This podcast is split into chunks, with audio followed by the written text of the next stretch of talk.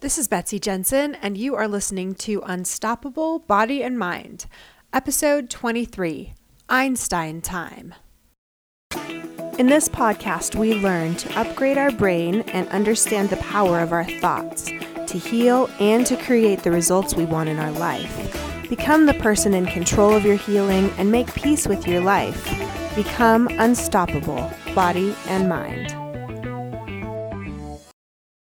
Hello, my friends. This is episode 23, where we are going to talk about Einstein time.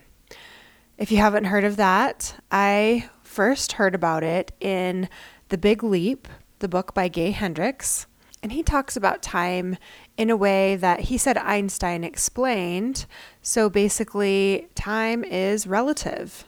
So, just like there is Newtonian physics and quantum physics, there's also Newtonian time, which would be that there are 60 seconds in a minute and 24 hours a day and seven days in a week. That's very quantifiable and measurable and Newtonian.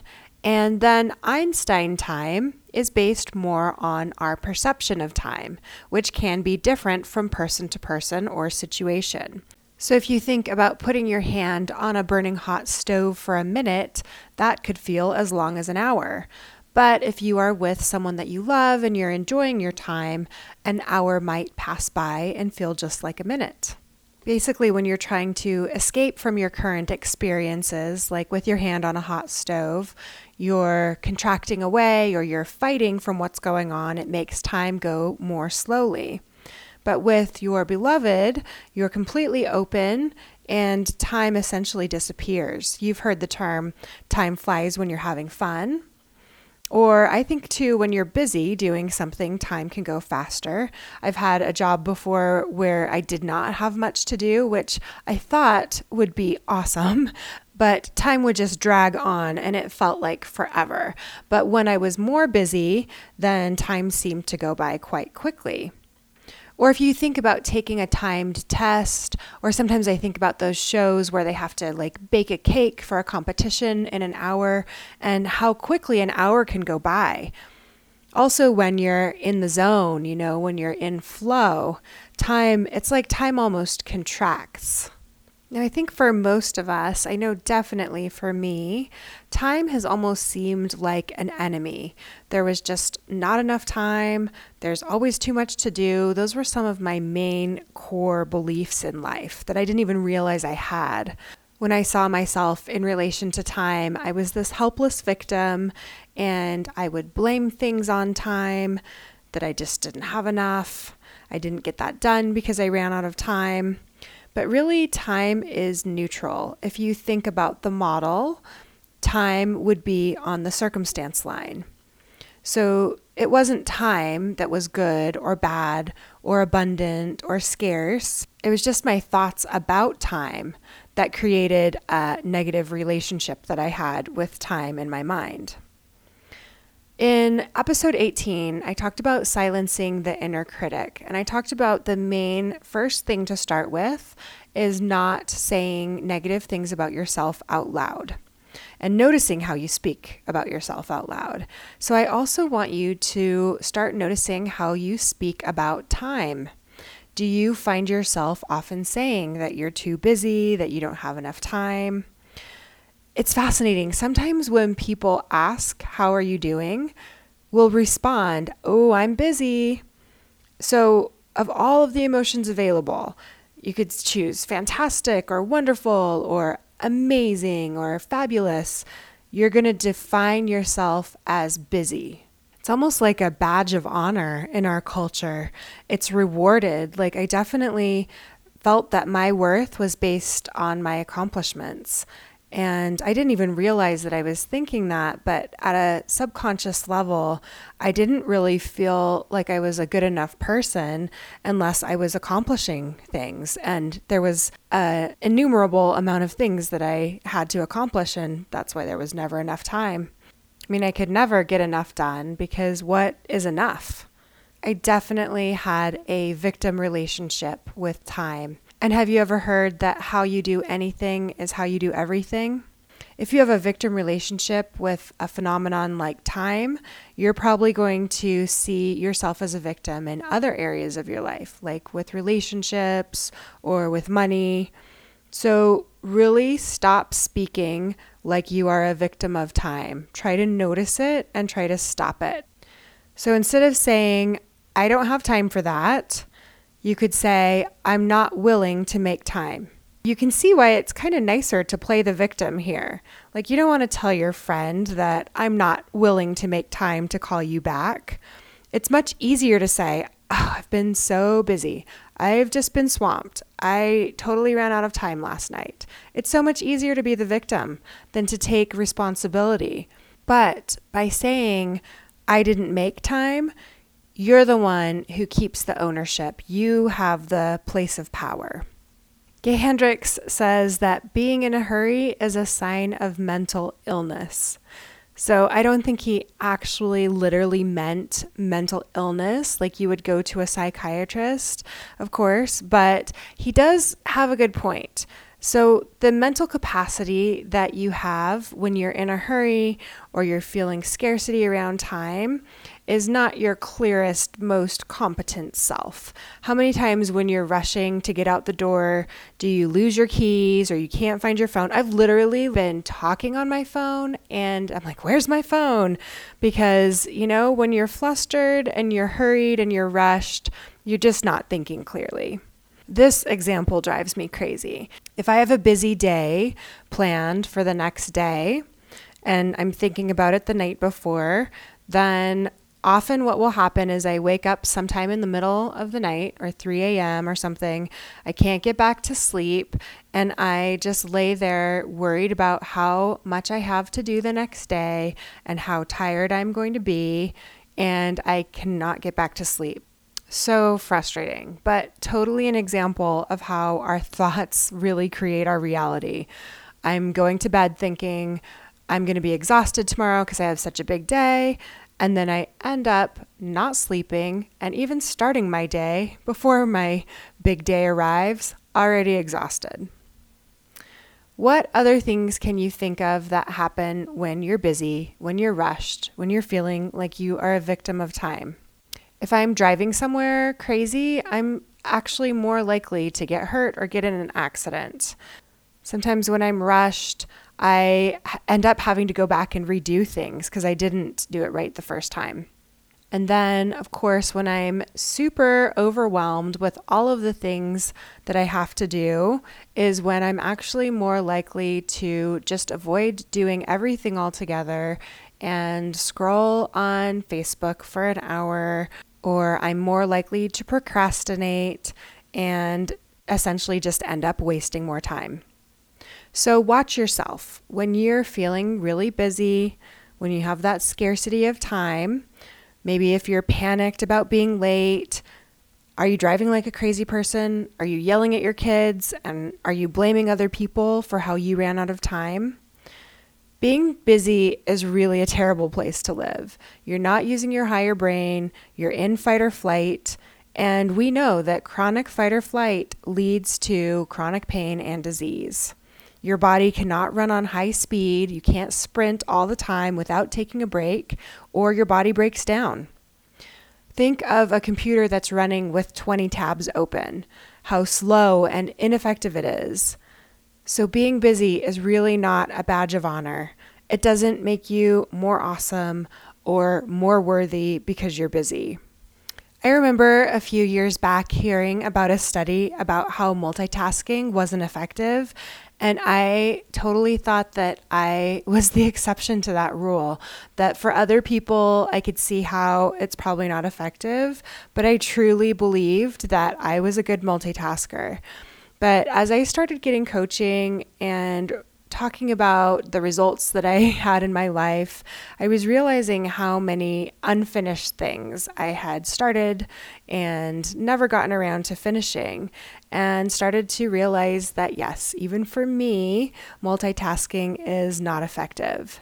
And of course, I find this so ironic it's just another way that my brain would prove my thoughts true.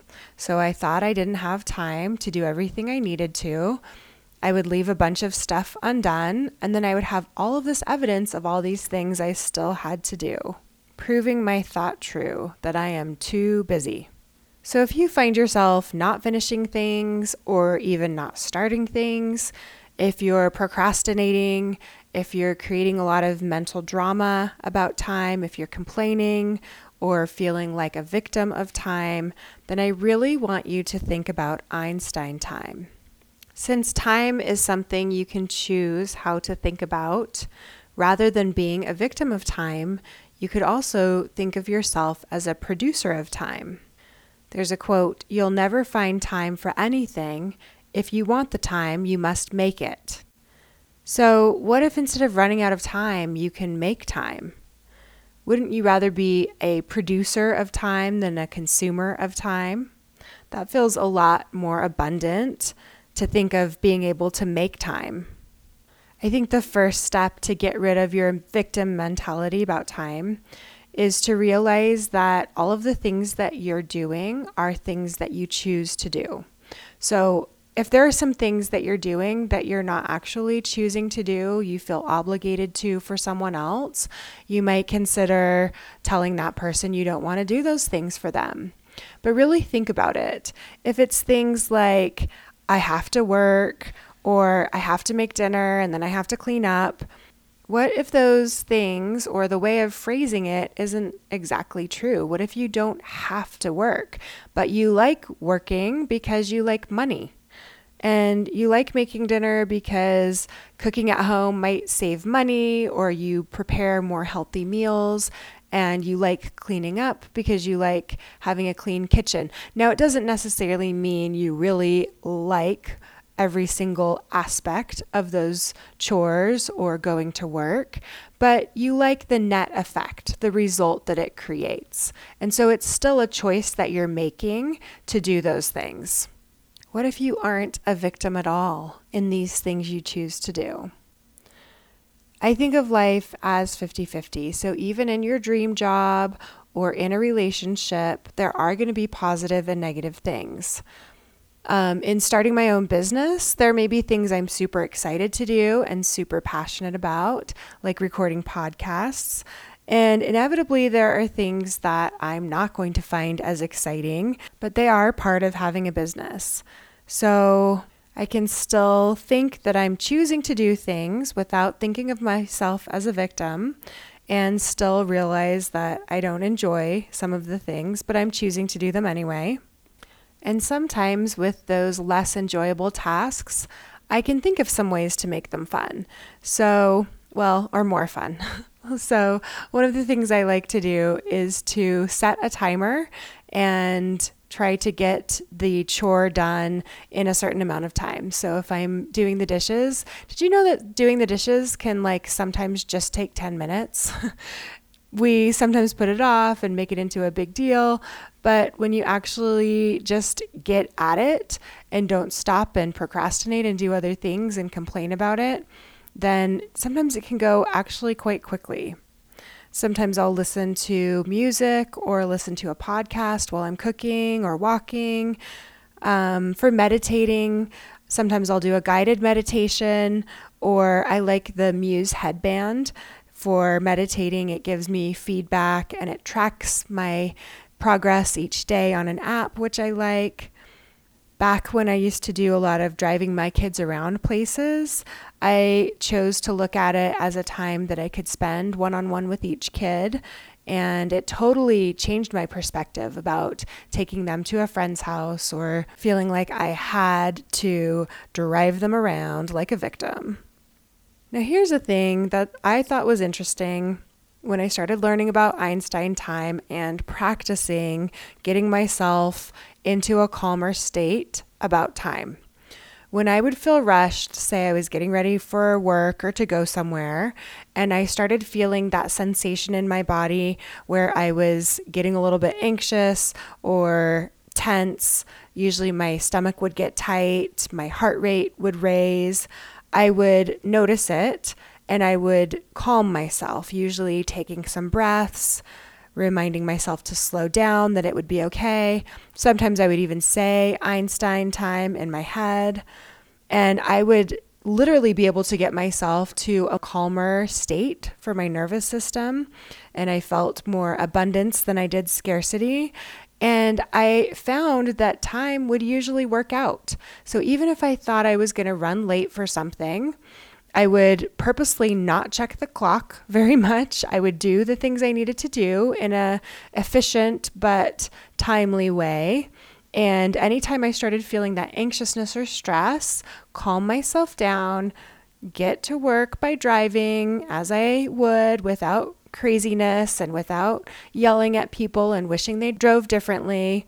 And most often, I would arrive on time or within a few minutes. And usually, like the meeting would end up starting a few minutes late that day, or there was still a spot open for me at yoga class, or the person that I was meeting would actually get there later than I would.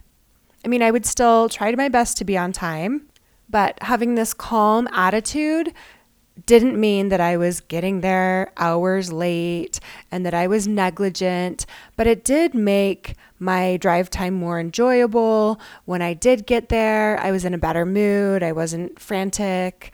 I didn't lock my keys in my car or forget important things at home.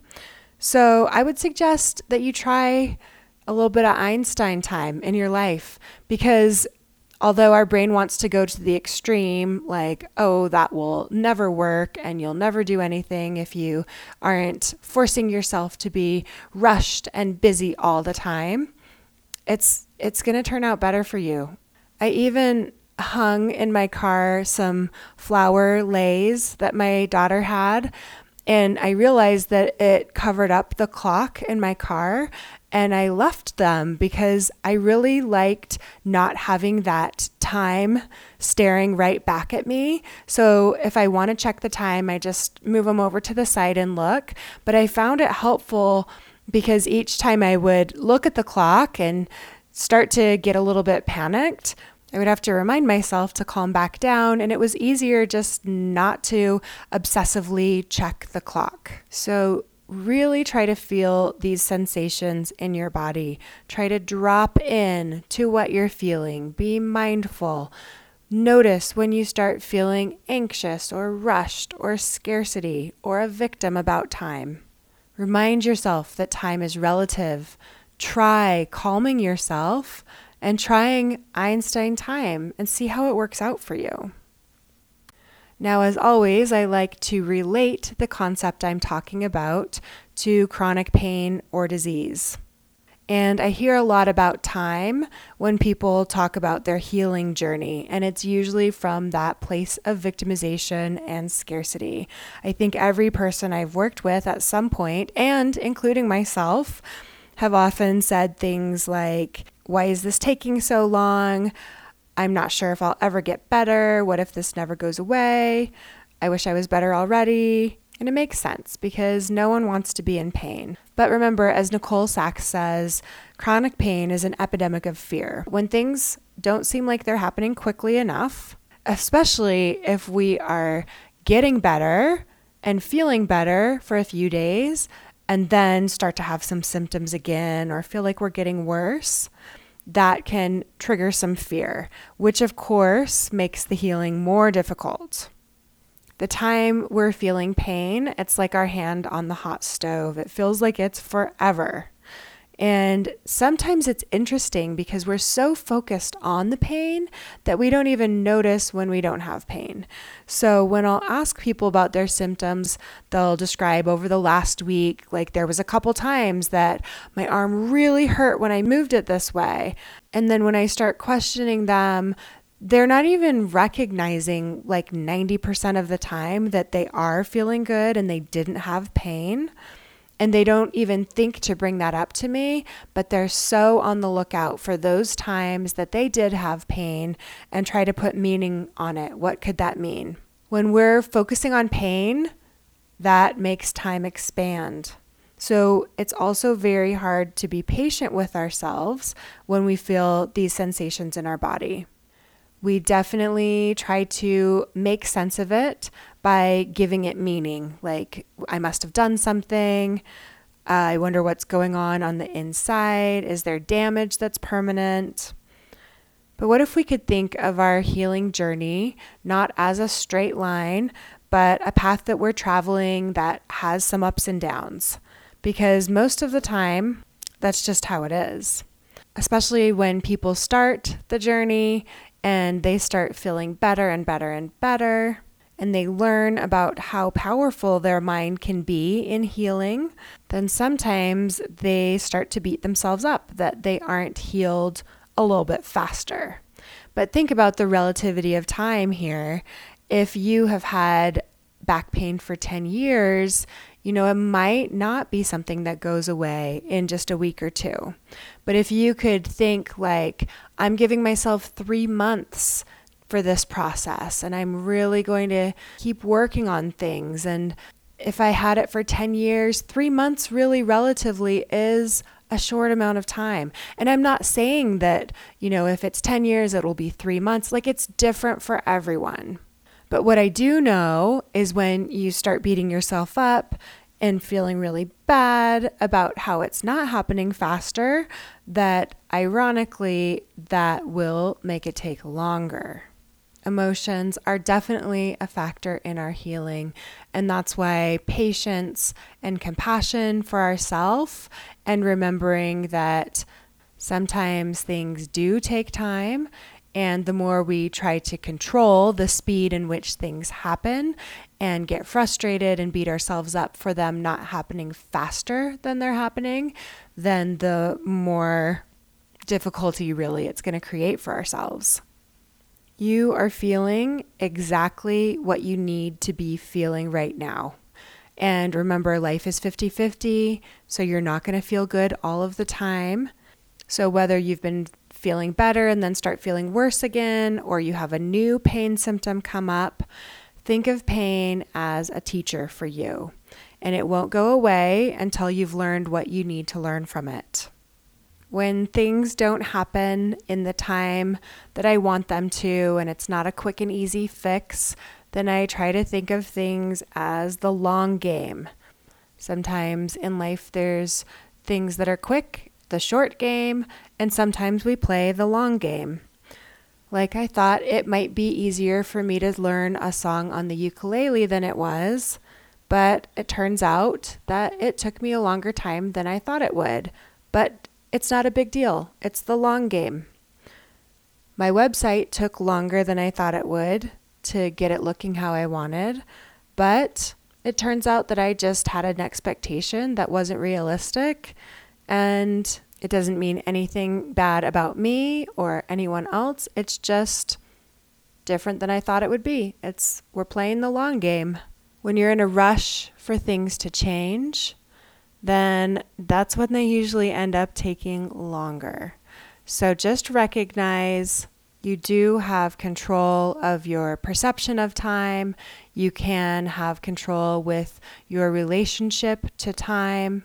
And rather than trying to control every aspect of time and when things happen, the more easily you'll actually be able to attain your goals. So, thanks for listening to this episode. If you have not yet gone over to iTunes, please give me a rating, give this podcast a review if you have a few extra minutes. I would really appreciate it. I want this podcast to be able to be shared and found by other people. And I definitely appreciate your time listening and rating or reviewing it for me. Thank you so much for listening. I hope you learned a little bit about your brain today that helps you in your life like it helped me. Please be sure and subscribe and leave a review. And of course, be sure and share this podcast with someone you know that wants an unstoppable body and mind.